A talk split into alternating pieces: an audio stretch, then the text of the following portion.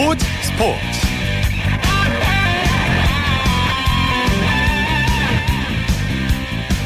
여러분 안녕하십니까? 일요일 스포츠 스포츠의 아나운서 오승원입니다. 오늘은 여자 축구의 날이라고 해도 과언이 아닐 것 같습니다. 여자 축구 대표팀이 동아시안컵 대회에서 개최국 중국을 꺾고 첫 경기를 승리했고요. 자, 또한 지소연 선수가 여자 축구협회컵 결승에서 결승골을 터뜨렸는데요. 첼시 레이디스가 여자 축구협회컵에서 우승을 차지한 건 이번이 처음입니다. 자, 이렇게 우리나라를 빛내준 우리 여자 축구 선수들 정말 자랑스럽습니다. 일요일에 함께한 스포츠 스포츠 먼저 국내외 축구 소식부터 살펴보겠습니다. 오늘은 온라인 축구 전문 매체 풋볼리스트의 김환 기자와 함께합니다. 안녕하세요. 네, 안녕하세요. 네, 어젯밤 동아시안컵 여자 대표팀 경기 1차전 어, 좀 어렵 쉽지 않을까 하는 예상도 있었는데 개최국 중국을 꺾고 짜릿하게 승리를 거뒀네요. 네, 어, 입을 떡 벌어지게 할 만한 슈팅이 골로 연결되면서 여자 대표팀이 대회 첫 승을 거뒀습니다. 그 주인공은 이제 공격수 정설빈이었는데요. 네. 전반 26분 호쾌한 왼발 중거리 슛으로 결승골을 넣으며 1대0 승리를 이끌었습니다. 어, 경합 상황에서 흘러나온 공을 페널티 박스 바로 바깥쪽에서 잡자마자 왼발로 연결을 했고요. 음. 어, 정서빈 선수의 발을 떠난 공이 왼쪽 구석에 정확히 꽂혔습니다. 어, 사실 여자 축구 선수라고는 좀 믿기 힘들 정도의 정확도와 파워를 가진 슈팅이었다고 볼 수 있겠습니다. 네, 정설빈 선수 어, 평소에도 근데 슈팅이 매우 좋은 선수로 이름이 나 있는데 이번 네. 대회에 임하는 각오가 남다르다고 들었습니다. 네, 아무래도 이제 잉글랜드에서 뛰는 지선 선수가 합류하지 못했고 몸 음. 상태가 좋지 않은 박은선 선수가 대표팀에 오지 못하면서 공백이 좀 생겼거든요. 네. 어, 그렇기 때문에 정설빈의 활약이 어느 때보다 중요한 상황이었고요. 또 대표팀에는 골을 넣을 선수가 없다 이런 지적도 있었기 때문에 아. 어깨가 무거웠습니다. 하지만 자신의 장기인 강력한 슈팅으로 또 한국의 첫 승을 안겼습니다. 사실 정선빈 선수의 별명이 정날두입니다. 이제 호날두처럼 네. 강력한 슈팅을 한다고 해서 붙여줬는데요. 어, 기억하시겠지만 이제 지난해 인천 아시안 게임에서도 무회전 프리킥으로 득점을 하면서 네. 많은 주목을 받은 바가 있습니다. 그렇기 때문에 이제 2차전, 3차전 일본과 북한전에서도 굉장히 기대가 되는 선수로 꼽을 수 있겠습니다. 네, 아, 결과는 정말 좋았지만 좀 안타까운 점은 부상자가 좀 많았다는 거 이 점이 아닐까 싶어요. 네, 뭐 부상 소식은 정말 안타깝고 다음 경기에도 큰 영향을 미치는 부분일 수 있는데요. 네. 어, 일단 수비수와 수비형 미드필더를 오가는 심서현 선수가 후반 7분 무릎이 뒤틀려서 병원으로 실려갔습니다. 이제 중국 현지 의료가 사실 국내보다 좋지 않아서 음. 주말은 지나고 뭐 내일쯤 돼봐야 좀 부상 정도를 알 수 있을 것 같은데요. 네. 어, 아무래도 자녀 경기 출전은 조금 힘들 것으로 예상이 되고요. 음. 또뭐 이금민 선수도 근육 경련으로 교체 아웃이 됐고요. 또 골키퍼 김정민 선수도 경합 도중 복부를 맞아서 경기가 끝난 이후까지 좀 고통을 호소했거든요. 네. 어 이제 다음 주 화요일이죠. 일본전 2차전이 있기 때문에 일단 선수들의 몸 상태를 좀 다시 추스리는 게 굉장히 중요할 것 같습니다. 네. 근데 중계 화면을 봐도 어 엄청난 더위가 느껴진다고 해야 되나요? 화면을 통해서 네. 현지 날씨 상황 어떻다고 하나요? 네, 이제 동료 기자들로부터 이제 연락이 오는데요. 네. 뭐 한마디로 죽을 것 같다라는 표현을 썼습니다. 네, 이제 대회가 열리는 중국 우한이라는 도시가 이제 중국의 3대 화로라고도 불리는데요. 화로요? 네. 네. 저도 처음 들어봤습니다, 그런 어. 표현은. 어, 5분 이상 걷는 게 힘들 정도라고 하니까요. 뭐, 음. 경기를 뛰는 선수들이 느끼는 더위는 이보다 훨씬 더 클 거라고 예상이 됩니다. 음. 어, 특히 이제 바람이 잘 통하지 않은 경기장 안은 사우나에 앉아 있는 느낌을 받을 정도라고 하는데요. 뭐 여자뿐 아니라 남자 대표팀도 더위와의 싸움은 피할 수 없을 것으로 보입니다. 아이고. 자, 근데 어제 또 경기 결과 중에 놀라운 결과가 북한 여자 축구가 어, 월드컵 준우승을 차지한 일본을 격파했다는 건데 굉장히 놀랍거든요. 네, 뭐 스코어가 무려 4대입니다. 네. 북한이 어, 리혜경 또 라은심 선수가 각각 두 골씩 넣으면서 승리를 거뒀는데요. 어, 일본은 지난 월드컵 준우승을 차지한 세계적인 강호인데 뭐 하지만 좀 자세히 들여다보면 이번 멤버를 보면 월드컵 당시 선수들이 좀 빠져 있습니다. 음. 하지만 또 그런 걸 감안하더라도 북한 여자 축구가 일본을 상대로 4골을 넣었다는 건 굉장히 고무적인 일이라고 할 수 있는데 네. 이제 한국도 경기를 앞두고 있잖아요. 아무래도 일본보다는 북한에 조금 집중할 필요가 있을 것 같습니다. 네. 자, 잠시 후 10시죠. 남자 대표팀의 경기가 있는데 역시 상대는 중국입니다. 네, 이제 슈틸레키의 감독이 우승 후보로 중국을 꼽았습니다. 음. 어, 아무래도 홈팀에 이점이 있고 최근 중국 축구의 상세가 굉장히 무섭기 때문인데 어, 처음부터 강적을 만났다고도 볼 수 있습니다. 중국 같은 경우에는 이제 알랭 페랭이라는 프랑스 감독이 오면서 지난 네. 1월 열린 아시안컵부터 조금씩 바뀐 모습을 보여주고 있는 게 특징인데 어, 과거 이제 단순한 전술을 좀 탈피해서 다양한 움직임과 활동 반경을 보여주면서 과거와는 좀 다른 팀으로 변모를 하고 있습니다. 음. 특히 이제 30대 중반 베테랑 미드필더죠. 정쯔가 지키는 중원이 굉장히 강점으로 꼽히고 있습니다. 네. 자, 이에 반해서 우리 남자 축구 대표팀 굉장히 젊지 않습니까? 어제도 말씀드렸는데 평균 연령이 25세 이하로 내려간 거잖아요. 네, 정확히 말하면 이제 평균 연령이 24.5세입니다. 네. 뭐 경험 있는 선수가 거의 없다고 해도 과언이 아닌데요. 어, 일단 25세인 김영권 선수가 주장이고 A매치 35경기 최다 출전 선수입니다. 또 1988년생인 김신욱, 김주영 선수가 최고 참인 걸 감안하면 네. 굉장히 젊어진 팀이라고 할 수 있는데요. 그러네요. 어, 일단 패기와 속도 면에서는 굉장히 좋으나 경험 부족은 좀 아쉽습니다. 어, 일단 팀이 위기에 빠졌을 때 리더 역할을 해줄 선수가 몇 명 없기 때문에 음. 중국전은 초반 분위기가 굉장히 중요할 것 같아요. 네. 어, 그래도 다행인 건 주장인 김영권 선수가 중국에서 오랜 기간 선수 생활을 했기 때문에 현지 분위기를 누구나 잘 알고 있고 네. 뭐 김주영, 장현수 선수도 중국에서 뛰고 있기 때문에 음. 그런 부분들을 좀 도움을 받을 수, 받을 수 있지 않을까 생각이 됩니다. 그러면 중국전 그 선발 명단이 나왔나요? 네, 뭐 방금 전에 이제 베스트 11이 나왔는데요. 네. 어 이제 슈틸리케 황태자죠 이정엽 선수가 어 예상과 맞게 또 원톱 공격수로 출전을 했고요. 음. 어 이선에는 이종호, 김승대, 이재성 K리그에서 굉장히 핫한 선수들이죠. 세 명이 이선 공격수로 나서고 중앙에는 굉장히 어린 94년생 신혜입니다. 권창훈 선수 그리고 중국에서 뛰고 있는 장현 선수가 수비형 미드필더로 나서고요. 네. 수비는 홍철, 김영권, 김주영, 임창우, 골키퍼는 김승규가 장갑을 꼈습니다. 그렇군요. 자, 일단 기대를 한번 해보도록 하고요. 자, 이번에는 잉글랜드로 넘어가서 어제 지소연 선수가 여자 FA컵에서 결승골을 넣었네요. 네, 뭐 첼시 레이디스 공격수 지소연 선수죠. 어젯밤에 열린 잉글랜드 여자 FA컵 결승 노츠카운티와의 경기에서 전반 37분 선제 결승골을 넣으면서 1대0 승리를 이끌었습니다. 뭐 여자 FA컵 결승 역사상 최다 관중이 모였다고 해요. 3만 음. 710명입니다. 이런 많은 관중 앞에서 골을 기록했다는 것으로 더 화제를 모았고 현지 해설진도 굉장히 극찬을 했거든요. 네. 음, 아무래도 이제 올해의 여자 선수로도 진, 어, 이제 지난 시즌에 선정이 됐기 때문에 그 어떤 실력을 그대로 증명했다고 볼 수도 있고요. 이제 음. 후반 44분 또 교체 아웃되면서 3만여 팬들로부터 기립박수까지 받았습니다.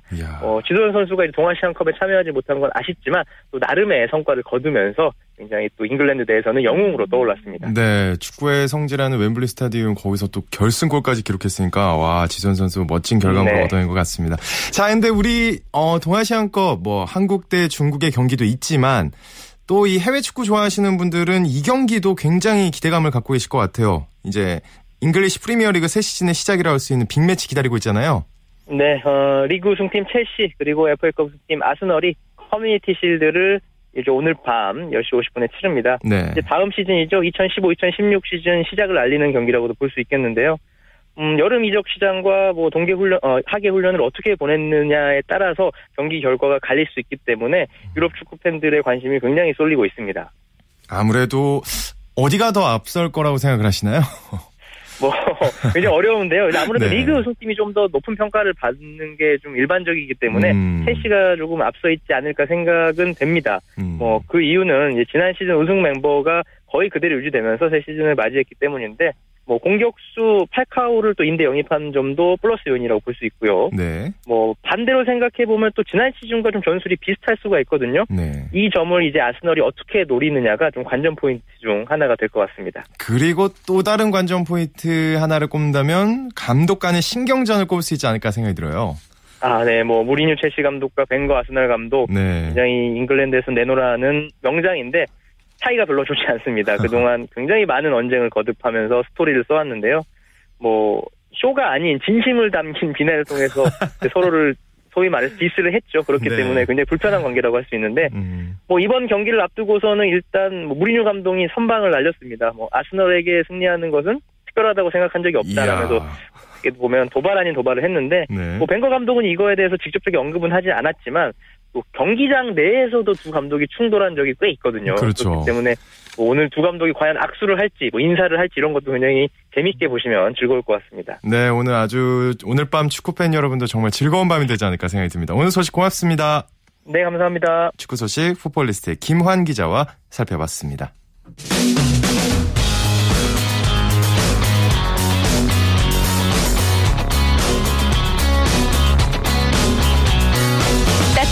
비판이 있습니다.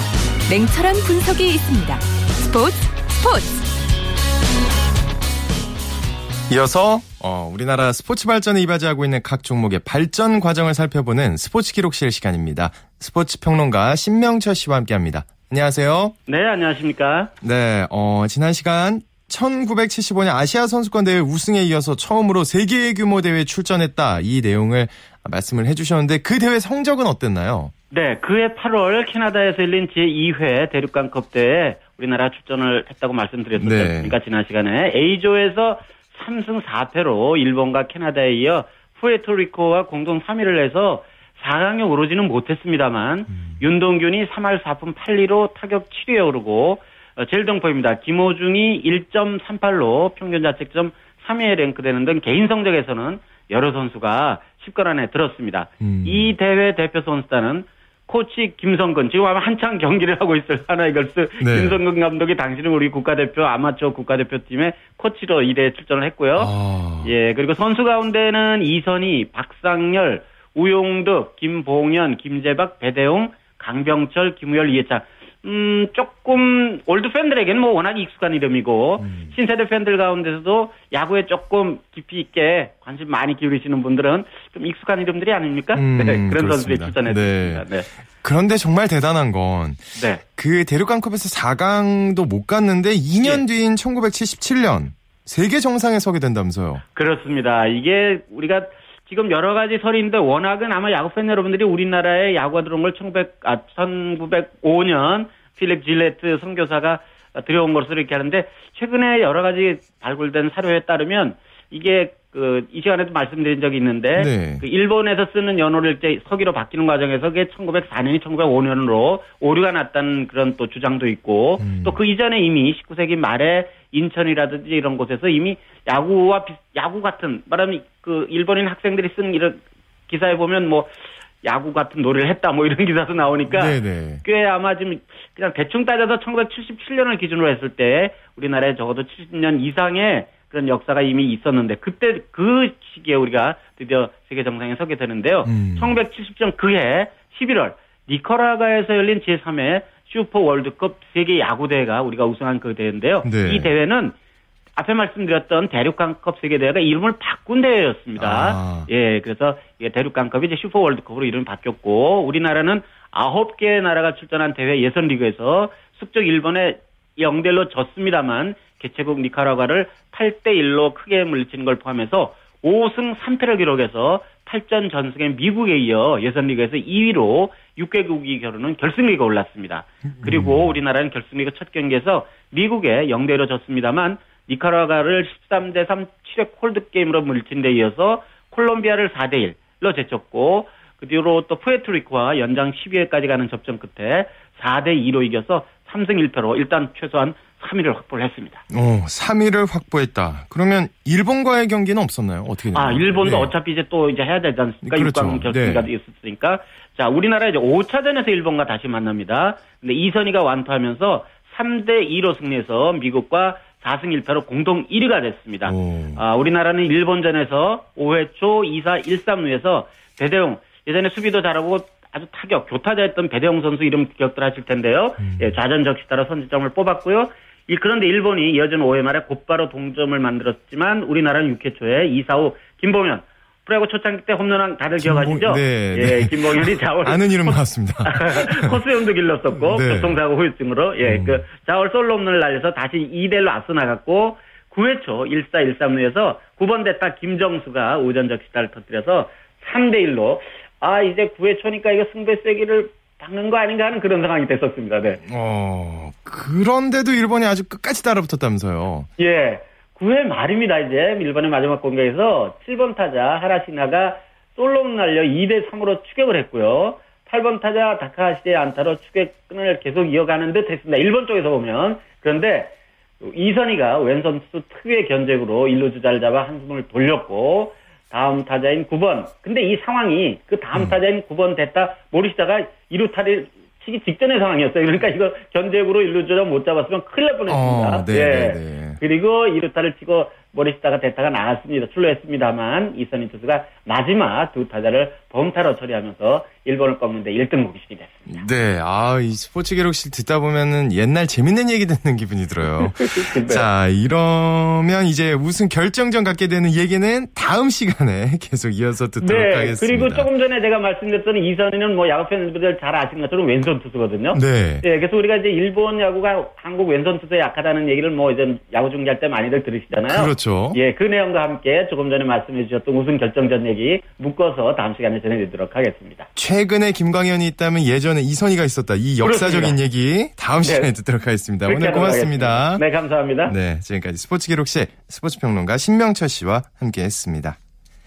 자, 이어서 스포츠 뒤에 숨어있는 즐거움과 노력 그리고 열정을 소개하는 스포츠를 만든 사람들 시간입니다. 이혜리 리포터 자리해주셨습니다. 안녕하세요. 네, 안녕하세요. 네, 오늘 누굴 만나고 오셨나요? 네, 오늘은 프로야구팀에서 자신의 임무를 다하고 있는 분을 만나고 왔습니다. 네. 바로 응원단에서 각종 음향을 담당하는 분인데요. 음. 야구하면 또 응원을 빼놓을 수 없잖아요. 그렇죠. 그 현장에 맞는 음악 아니면은 뭐 또 선수들이 등장할 때 재밌고 신나는 음악을 들을 수 있는데요.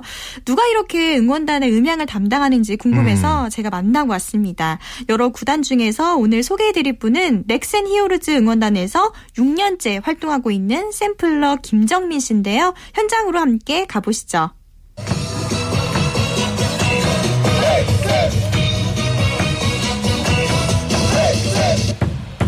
지금 하고 있는 거는 이제 응원 단장이 이제 공격할 때나 뭐 수비할 때 아웃됐을 때 뭐 이럴 때 이제 수신호나 사인을 주면은 저는 이제 그 상황에 맞게 선수 응원가나 등장송 이런 거를 틀고 있습니다. 그쵸 상황에 따라 이제 경기를 응원 단장이 항상 관객 쪽을 보기 때문에 항상 경기 상황이 어떻게 돌아가는지 정확히 알 수 없기 때문에 저는 이제 수신호도 봐야 되고 경기 상황도 보면서 그 상황에 맞게 틀어야 되기 때문에 그게 좀 중요하고 힘든 일입니다.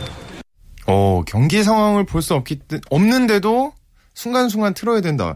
어, 굉장히 순발력이 좋아야 될 것 같은데요? 네, 보통 선수들이 등장할 때마다 음악이 좀 달라지고요. 그렇죠. 또 선수가 뭐 안타, 뭐 홈런을 쳤을 때 이렇게 여러 상황에 맞게 음악이 다 달라집니다. 음. 뿐만 아니라 뭐 선수들 힘내라고 힘을 실어줄 때도 음악이 있잖아요. 네. 이런 음악의 종류만 해도 무려 50곡 정도 된다고 이야, 하더라고요. 네, 상황, 물론 상황 네, 이 음악을 김정민 씨는 다 외우고 있고요. 예. 제가 현장에서 보니까 그 키보드에 뭐 신, 승리의 함성, 뭐 승리가 선수들 등장 음악 이렇게 제목이 적혀 있었습니다. 그래서 음. 건반을 하나 누를 때마다 그 제목에 맞는 음악이 재생이 되더라고요. 이야, 그렇구나. 그러면 사실 응원석 위에 응원 단장이 있잖아요. 네. 응원을 리드하는 호흡이 굉장히 중요할 것 같아요. 네, 제가 현장에서 보니까 응원 단장이 사인을 주면 그 사인에 맞게 음악을 재생을 하는데요. 네. 뭐 손가락, 뭐 눈빛, 표정으로 이렇게 사인을 주고 받더라고요. 음. 특히나 이 김정민 씨는 응원 단장과 호흡을 오래 맞췄기 때문에 지금은 아, 이 음악을 틀면 되겠구나 하는 감이 음. 온다고 합니다. 넥센 히어로즈 김정석 응원 단장 얘기로 들어보시죠. 네, 이제 응원하는 데 있어서 제가 음악을 사실 틀 수가 없습니다. 저는 이제 움직임이랑 이제 호루라기 그리고 목소리로 응원을 한다고 하면 sampler는 음악을 이제 틀어주는 이제 역할을 하는데요. 이게 이제 건반마다 누르면 바로 나오게 돼 있습니다. 피아노 건반에서. 근데 이제 예를 들어 컴퓨터로 튼다거나 그러면은 조금의 delay가 있는데 그런 delay가 약간은 좀 당황하게 할 수 있어서 팬들을 이렇게 건반에다 심어서 바로바로 바로 이렇게 누를 수 있게 하는데요. 음악이 굉장히 다양하기 때문에 그 하나하나 사인이 있습니다. 그렇기 때문에 아무래도 호흡이 굉장히 중요하고 그리고 많이 눈을 마주쳐야 이제 예, 하는 그런 것 같습니다. 다른 사람이 대체할 수 없는 그런 역할이에요. 이게 음악을 틀 줄 아는 사람이 온다고 해서 이거를 바로 기억하고 저랑 사인을 맞출 수 있는 그런 존재가 아니기 때문에 저에게 정말 소중한 존재인 것 같아요. 어, 그럼 경기 흐름도 봐야 되고 이렇게 호흡도 맞춰야 되고 쉽지가 네. 않을 것 같아요. 네. 특히나 이렇게 보통 음악을 노트북이나 이렇게 키보드로 연결을 해서 재생을 하는데요. 네. 요즘 같이 좀 찜통 더위에는 날씨가 덥다 보니까 노트북이 뜨거워서 잠깐 멈출 때도 있다고 하고요.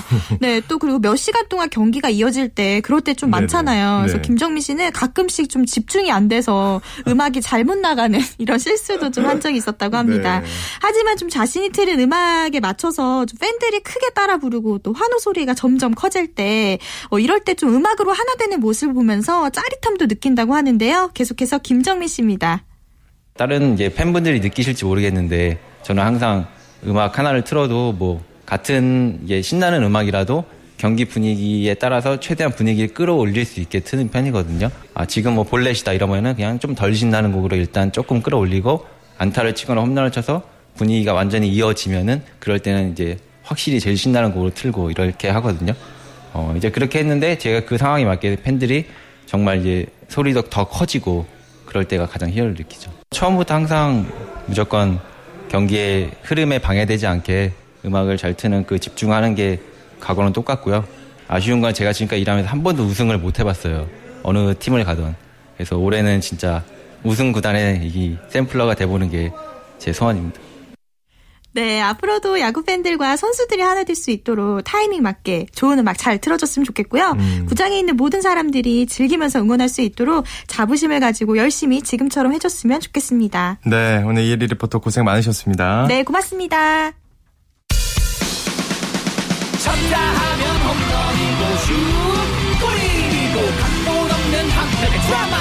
드라마 그것이 바로 그것이 바로 손에 잡힌 우승 트로피 목에 걸린 그 배달 너와 내가 하나 되는 그것이 바로 그것이 바로 그것이 바로 꿈꾸던 스포츠 꿈꾸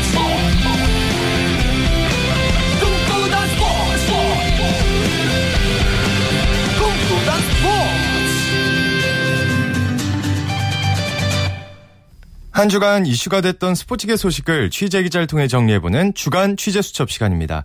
자, 프로야구 두산의 좌완 유이관 선수 가장 느린 볼로 가장 빠른 페이스로 달려가고 있습니다. 오늘은 그래서 느림의 미학의 신경제를 개척하고 있는 유이관 선수에 대해 살펴보는 시간 갖도록 하겠습니다. 오늘도 스포츠 서울의 고진현 기자와 함께합니다. 안녕하세요. 안녕하세요. 고진현입니다. 네, 지난달 29일 잠실 한화전에서 선발 등판에 승리 투수를 기록을 했는데 자, 13승째입니다. 우리 유희관 선수에게 스포트라이트가 굉장히 많이 쏟아지고 있는데 이유 어떻게 보시나요? 예, 한국 프로야구에서 투수는 일단 스피드가 있어야 한다는 게 보편적 견해입니다. 그렇죠. 그러나 유희관은 최고 직구 구속이래야 135km에 밑에 불과하지요. 음. 직구 평균이 130km 정도 되거든요.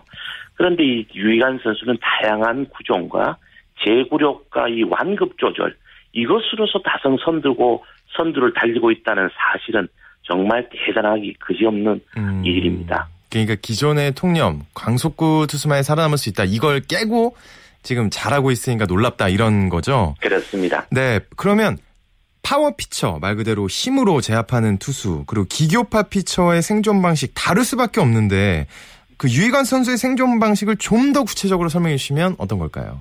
예. 타자를 스피드로 압도할 수 없으면 역발상이 필요하겠지요. 음. 구속을 자유자재로 변화주면서 타자의 타격 타이밍을 흐트러뜨리면 됩니다. 유희관은 바로 이 방식을 터득한 것 같은데요. 네. 직구 평균 구속이 130km지만 시속 어, 75km 정도의 변화구를 섞어 던지면 음. 마치 130km짜리 직구도 어, 체감 속도의 측면에서 보면 150km 이상이 될 수도 있습니다. 음. 그리고 이제 유희관 선수는 어, 여러분들도 알다시피 핀포인트 제구력을 갖고 있습니다. 네. 어, 즉 스트라이크 존 네 모서리를 찌르는 컨트롤이 아주 유명한 거죠. 음. 한가운데로 쏠리는 볼이 거의 없습니다. 느릴수록 또한 몸쪽 승부도 잘하는 스타일이죠. 네.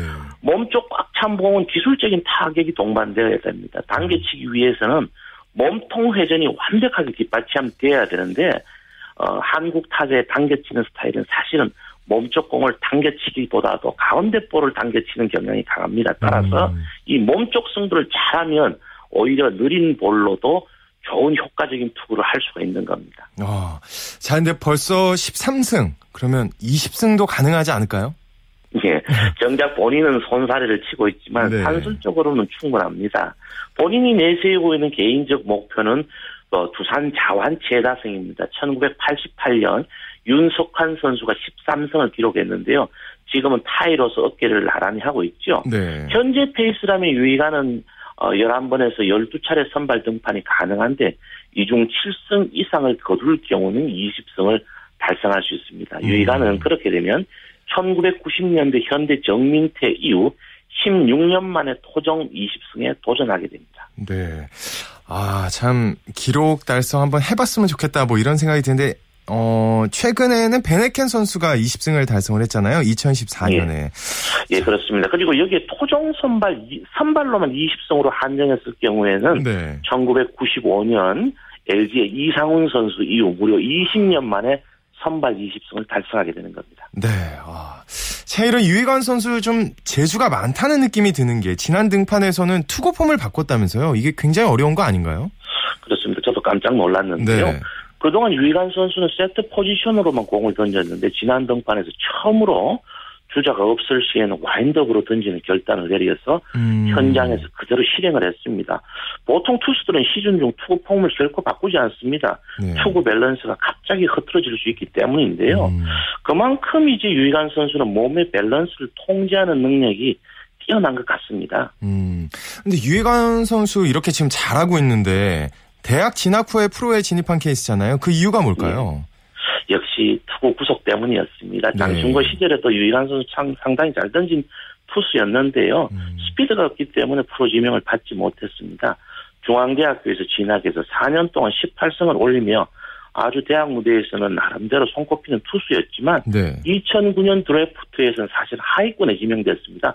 2차 6라운드 42순위였습니다. 음. 그보다 성적이 나빠도 빠른 공을 어, 던지는 투수들이 상위권 라운드에 지명받은 것과는 비교하면 상당히 대조적입니다. 어, 그러면 유희관 선수 덕분에 이제 좀 스카우터들의 눈이 달라지지 않을까 뭐 이런 기대감도 갖게 되는데 자 그럼 상당히 결국, 아주 네. 변화된 모습을 보일 것 같습니다. 네, 네. 좀 그랬으면 좋겠습니다. 다양한 네. 투수들이 그 프로야구를 굉장히 재밌게 만드니까요.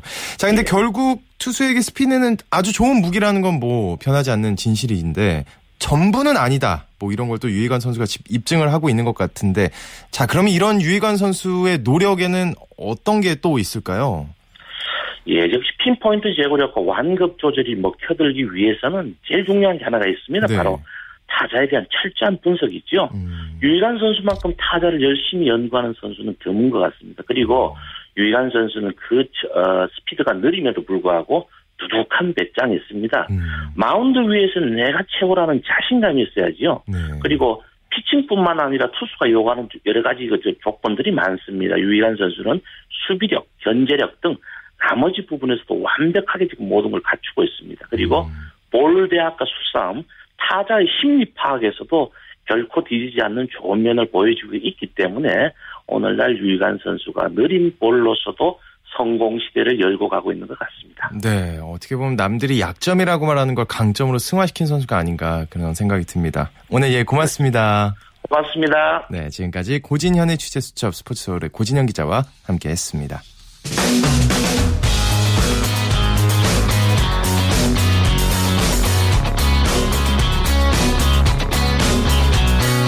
따뜻한 비판이 있습니다. 냉철한 분석이 있습니다. 스포츠 스포츠. 이어서 프로야구 소식 살펴보겠습니다. 오센의 윤세호 기자와 함께합니다. 안녕하세요. 안녕하세요. 네, 자 두산이 삼성을 꺾었네요. 네, 두산이 어, 삼성과의 홈 경기에서 3대 1로 승리하면서 3연패에서 탈출했습니다. 네. 그러면서 두산은 2위로 다시 올라섰습니다. 어, 장원준 선수의 위력을 확인할 수 있는 경기였다고요? 네, 정말 뭐 장원준 선수가 어, 두산과 올해 계약을 하면서 워낙 뭐 음, 대형 규모의 계약을 했기 때문에 걱정하는 시선도 없지 않았거든요. 하지만 네. 이러한 우려를 불식시키고 있습니다. 오늘도 7이닝 1실점으로 호투하면서 시즌 11승을 거뒀거든요. 어, 그러면서 뭐 음. 장원주 선수가 KBO 리그의 또 한 명의 모범 FA가 되고 있습니다. 어, 자, 두산이 통산 3만 7천 안타를 때렸다는 기록. 오늘 나온 건가요? 네, 두산이 오늘 안타 7개를 기록했는데요. 네. 그러면서 팀 통산 네, 3만 7천 안타를 돌파를 했습니다. KBO 리그 역대 두 번째 해당되는 기록이고요. 오. 어, 삼성에서도 뭐 구자욱 선수가 신인왕을 지금 노리고 있잖아요. 네. 4타수 1안타로 20경기, 20경기 연속 안타에 성공을 또 했습니다. 야 구자욱 선수 정말 대단한데. 자, 그럼 오늘의 승패는 어디서 걸렸다고 봐야 될까요? 네, 어, 투수전으로 팽팽하게 경기가 흘러가고 있었는데요. 오지일 선수의 한 방이 경기 흐름을 두산 쪽으로 완전히 바꿔놨습니다. 네. 오지일 선수가 5회 말 2점 홈을 날리면서 팀의 역전을 이끌었고요. 또 7회 말에는 우전 적시타로 오늘 두산이 올린 3점을 본인이 다 책임졌습니다. 음. 어, 게다가 또 8회에는 삼성이 말루 찬스를 갖고 있어 얻었거든요. 네. 하지만 어, 두산의 마무리 투수인 이현승 선수가 무사 말로 위기를 극복하면서 어. 2이닝 세이브를 거뒀습니다. 그렇군요. 자 롯데와 KT의 경기는 끝이 난 건가요? 아직 진행 중인 건가요? 아, 아직 진행 중입니다. 아, 네네, 9회 초네요. 네. 네, 9회 초가 진행 중인데 8대 8로 팽팽히 맞서고 있습니다. 사실 금요일과 토요일 어느 한쪽이 그냥 쉽게 이기는 완승 거두는 경기였는데 네. 주말 3연전 마지막 날이라서 그런지 두 팀이 정말 치열하게 네, 승부를 벌이고 있습니다. 네. 또 오늘 롯데 아두치 선수가 어, 올 시즌 22시 클럽에 가입했다는 소식이 들려왔네요. 네, 아두치 선수가 어, 현재 3타수 1안타로 활약을 하고 있고요. 음. 네, 게다가 뭐 도루까지 추가하면서 예, 22시 클럽에 가입을 했는데 외국인 선수로서는 역대 여덟 번째로 22시 클럽에 가입을 했습니다. 네, 오늘 등판한 선발 롯데 이재권 선수 무실점을 기록했는데 아쉽게도 지금 무승부인 걸로 봐서 선발승 요건 채우진 못했죠. 네, 이재권 선수가 네, 굉장히 후퇴하고 있었는데요. 네. 올해를 채우지 못하면서 선발승 요건을 채우지 못했습니다. 게다가 롯데가 네, 6회 초까지만 해도 3대 0으로 이기고 있었는데 6회 말에 4점을 내주면서 네, 지금 뭐 경기가 엎치락뒤치락하고 있거든요. 네네. 네. 네, 뭐 투수전일 것 같은 경기가 지금 타격전으로 변한 상황입니다. 그렇군요. 자, 또 LG와 SK 경기는 어 생각보다 좀 금방 끝났습니다. LG 루카스와 SK 김광현의 맞대결 어땠나요? 네, 사실 뭐 선발 투수만 놓고 보면은 어, 투수전이 될 것 같았는데요. 음, 그렇죠. 결과는 SK 일방적인 승리였습니다. SK가 LG와의 홈 경기에서 경기 초반부터 착실하게 점수를 뽑으면서 8대 2로 승리했습니다. SK가 타선이 살아나고 있다는 게 오늘 시즌 두 번째로 선발 전원 안타를 쳤다고요? 네, 오늘 SK 타자들이 LG 루카스 선수의 빠른 공에 적극적으로 배트가 나갔는데요. 네. 결과적으로 이게 대성공이 됐습니다. 어, 그러면서 무려 16개의 안타를 쳤고요. 8득점을 올렸습니다. 시즌 두 음. 번째 선발 전원 안타인데요. 어, SK는 1회부터 박정원 선수의 2점 홈런으로 네, 가볍게 스타트를 끊었고요. 5회에 이미 8점을 뽑으면서 승기를 들었습니다. 음. 어, LG의 루카스 선수 가 무너진 반면에 김광현 선수는 기대했던 대로 8이닝 2실점으로 호투를 했고요. 시즌 10승을 올렸습니다. 그렇군요. 어, NC는 넥센의 위닝 시리즈를 달성을 했네요. 네, NC가 넥센과의 홈 경기에서 5대 4로 승리했고요. 그러면서 비록 금요일 날 패했지만 토요일 오늘 다 이기면서 2연승을 달리며 3위로 올라섰습니다. 음. 반면 넥센은 2연패를 당하면서 3일 만에 2위에서 4위로 떨어졌습니다. 어, 오늘 승리 요인은 어떤 요인이 있을까요? 어, 역시 NC의 선발 투수인 해커 선수의 호투가 빛났습니다. 오늘 해커 선수가 7이닝 1실점으로 호투하면서 시즌 12승에 성공했고요. 오늘 사실 에이스 대기로 했거든요. 넥센도 베네켄을 냈는데 베네켄 선수는 5이닝 4실점으로 상대적으로 좀 부진했어요. 네. 그러면서 해커 선수가 베네켄 선수와의 대결에서도 우위를 점했습니다. 또한 또 괴력의 TMG 선수는 오늘 31호 홈런과 27호 도루를 올리면서 40, 40을 정조준하고 있습니다. 그렇군요. 자, 대전구장에서 열린 하나와 기아, 기아의 경기 아직 9회 말 진행되고 있는 거죠? 네, 지금 굉장히 흥미로운 상황이 펼쳐졌는데요. 네. 지금 기아가 네, 9회 말 진행 중인데 기아가 하나의 3대2 한 점 차로 이기고 있어요. 근데 네. 지금 기아 투수가 양현종 선수입니다. 어, 어제, 선발인데요. 네, 네, 어제 기아가 윤석민 선수를 7회부터 올리면서 3이닝 세이브를 시키면서 승리를 거뒀잖아요. 네. 오늘은 또 양현종 선수를 올리는 묘수를 또 이게 뭐 악수가 될지 결과가 어떻게 될지 모르겠지만요. 음. 네, 지금 회심의 카드를 꺼냈는데요. 네, 어, 현재로서는 아직 아웃카운트를 한, 못 잡고 있습니다. 네, 아웃카운트 못 잡고 있고 1루에 주자는 있고 상대 타자는 조인성입니다. 네. 네. 자, 근데 한화가 어제 경기 시작 전에 훈련을 취소했다고 했는데 오늘은 어땠나요? 네, 오늘은 정상적으로 경, 훈련을 진행을 했습니다. 어제 음. 같은 경우에는 최근 계속 뭐 어, 경기들이 있었고 우천 취소도 한 번도 없었고요. 게다가 워낙 뭐 고온이었고 다습했기 때문에 네, 네 과감하게 팀 훈련 전체를 취소를 했는데요. 오늘은 정상적으로 팀 훈련에 임했습니다. 그렇군요. 근데 기아의 상승세가 정말 만만치가 않은 것 같습니다. 네, 지금 후반기 가장 뜨거운 팀이 기아인데요. 사실 올 시즌 전만 해도 기아의 전력을 두고 KT를 제외하면 꼴찌라고 했었어요. 음. 그만큼 팀의 주축 선수들이 많이 빠져나간 상태에다가 네 뭐 어쩔 수 없이 강제 리빌딩을 해야만 하는 그런 상황이었거든요. 네. 하지만 김기태 감독이 새, 새로 사령탑을 맡으면서 팀 분위기가 완전히 바뀌었고요. 음. 일단 선수들 젊은 선수들이 길을 펴면서 자신의 자리를 잡아가고 있습니다. 음. 게다가 윤성민 선수가 극적으로 한국으로 돌아오면서 기아에서 가장 불안했던 마무리 투수 자리를 잘 맡아주고 있거든요. 음. 게다가 뭐 기존의 중심 전력이었던 양현종 선수가 어, 리그 최고의 투수로 지금 올라선 상황이고요. 네. 네, 기아가 정말 시너지 효과가 엄청난 것 같습니다. 사실 시즌 초만 해도 아까 말씀해 주셨지만 정말 기아에 대한 어떤 기대랄까요? 그런 게 거의 바닥 수준이었거든요. 근데 지금은 정말 어, 계속해서 기대하게 만들고 있는데 자 그러면 9회 말 지금 3대 2입니다. 지금 투수가 교체될 것 같은데 지금까지의 결과만 놓고 봤을 때 수훈 선수를 꼽는다면 어떤 선수를 꼽을 수가 있을까요? 어, 임준혁 선수가 기대 이상의 호투를 해줬거든요. 네. 선발 투수인 기아 선발 투수 임준혁 선수가 6이닝 2실점으로 잘해줬습니다. 어, 임준혁 선수가 최근 들어서 계속 꾸준한 모습을 보여주고 있는데요. 사실 기아에서 가장 큰 약점 중 하나가 선발진인데 음. 임준혁 선수가 최근 같은 모습을 계속 보여준다면 기아의 5위 탈환, 뭐 포스트진 진출도 불가능은 아닐 것 같습니다. 그렇군요. 한화에선 좀 오늘 활약했던 선수 어떤 선수 있을까요? 어, 하나도 전반적으로 마운드는 좋았습니다. 오늘 안, 안영명 선수가 어, 오랜만에 1군에 등록되면서 선발 등판을 했는데요. 네. 5이닝 3실점으로 나쁘지 않은 투구 내용을 보여줬고요. 어, 하나가 일단 어쨌든 지금까지 5위를 유지하고 있는 거는 불펜진의 힘이 굉장히 크잖아요. 음. 불펜진의 핵심인 박정진 선수, 권혁 선수, 윤기진 선수 모두 무실점으로 자기 몫을 다 해주고 있습니다.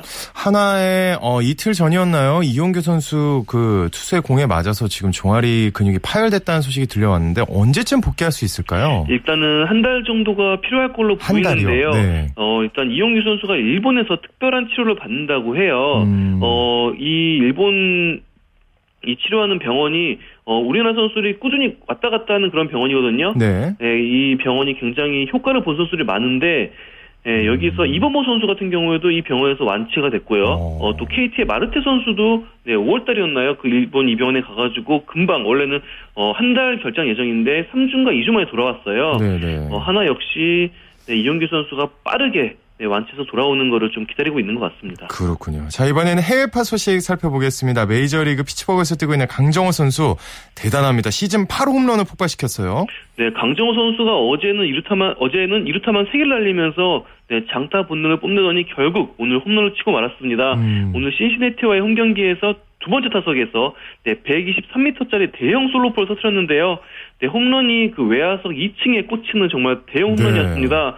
어, 하지만 강정호 선수가 아쉽게 두, 뒤에 두 타석에서는 범사를 물러나면서 타율은 3할에 조금 못 미치는 2할 9푼 9리로 떨어졌습니다. 어, 자, 최근에 정말 맹활약하고 있고 또 7월의 선수로 뽑힌다는 말이 있었는데 어떻게 뽑혔는지 모르겠습니다만 현지 매체가 극찬을 했다면서요? 네, 피츠버그 현지 매체가 지금 강정호 선수에 대한 관심도가 점점 높아지고 있는데요. 네. 오늘 피츠버그 어, 현지 언론인 피츠버그 포스트 가젯에서는 어, 주전 유격수인 머서 선수, 3루수인 해리슨 선수가 돌아와도 강정호 선수의 선발 출장은 변치 않을 것이다 이런 전망을 어, 내놨습니다. 네. 아, 그도 그럴 것이 현재 피츠버그 팀 전체 선수를 놓고 봐도 강정호 선수의 공헌도는 팀 내 최상위권이라고 할 수 있거든요. 그렇죠. 네, 게다가 뭐 이대로라면 강정호 선수가 7월 이달의 신인왕까지 가능성이 있는 상황입니다. 끝까지 해서 신인왕 그냥 가져갔으면 좋겠습니다. 네. 오늘 소식 여기까지 듣겠습니다. 고맙습니다. 네, 감사합니다. 네, 지금까지 오세의 윤세호 기자와 야구 소식 함께 했습니다. 저는 여기서 물러나겠습니다. 내일은 이광용 아나운서가 찾아옵니다. 스포츠 스포츠. As the sun goes down in front of me, reminds me where I was.